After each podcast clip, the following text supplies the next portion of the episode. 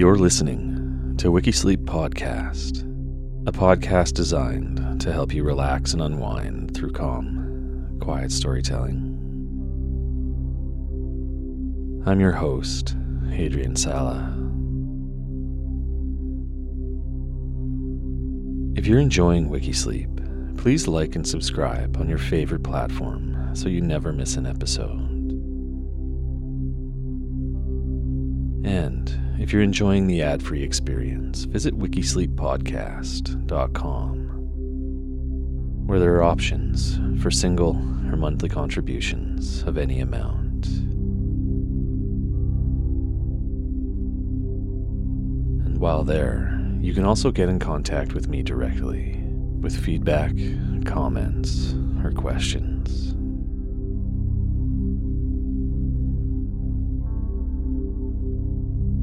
As ever, I'd like to begin by taking a few slow, deep breaths.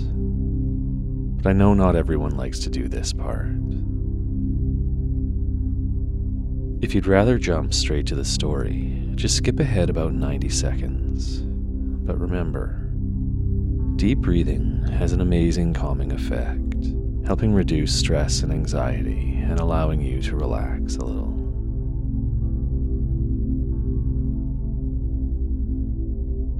Do this, simply breathe out all the way, emptying your lungs and abdomen completely.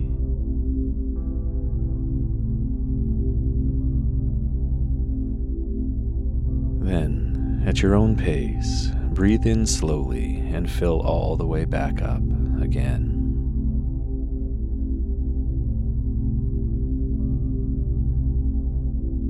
At the top of your breath, pause for a moment before breathing out slowly and emptying everything again completely.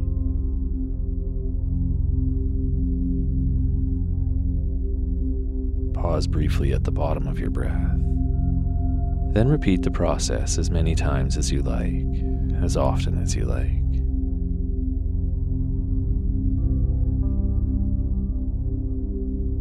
Deep breathing is a great way to get grounded, whether you're at work, in a stressful situation, or just settling down to listen to a podcast like this.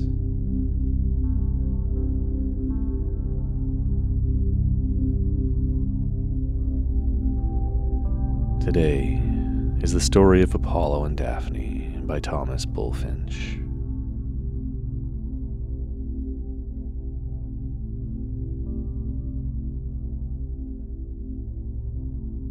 Daphne was Apollo's first love.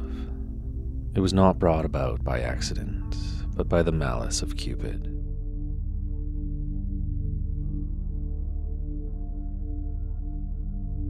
Apollo saw the boy playing with his bow and arrows, and being himself elated with his recent victory over Python, he said to him,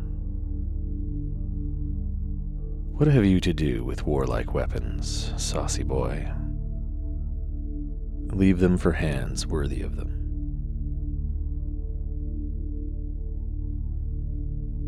Behold the conquest I have won by means of them over a vast serpent who stretched his poisonous body over acres of the plain.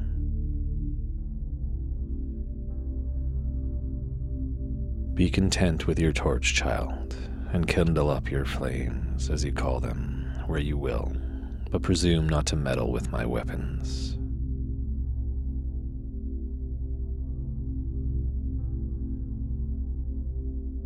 Venus's boy heard these words and rejoined Your arrows may strike all things else, Apollo, but mine shall strike you.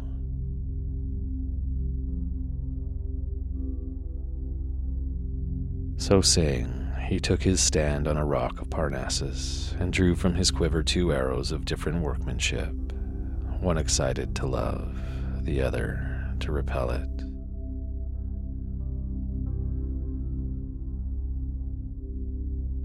The former was of gold and sharp pointed, the latter blunt and tipped with lead.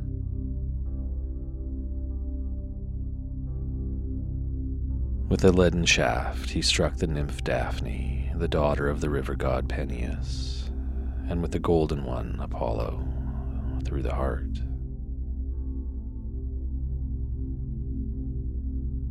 Forthwith, the god was seized with love for the maiden, and she abhorred the thought of loving.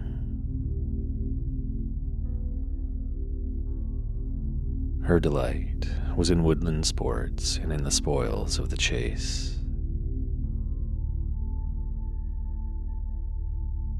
Many lovers sought her, but she spurned them all, ranging the woods and taking no thought of Cupid nor of Hymen. Her father often said to her, Daughter, you owe me a son in law, you owe me grandchildren.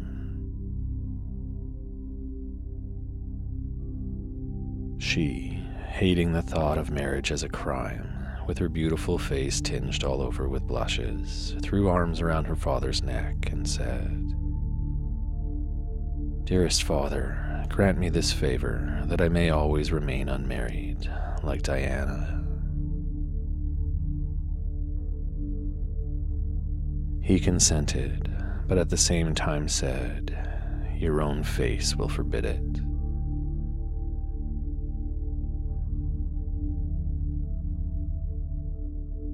Apollo loved her and longed to obtain her, and he who gives oracles to all the world was not wise enough to look into his own fortunes.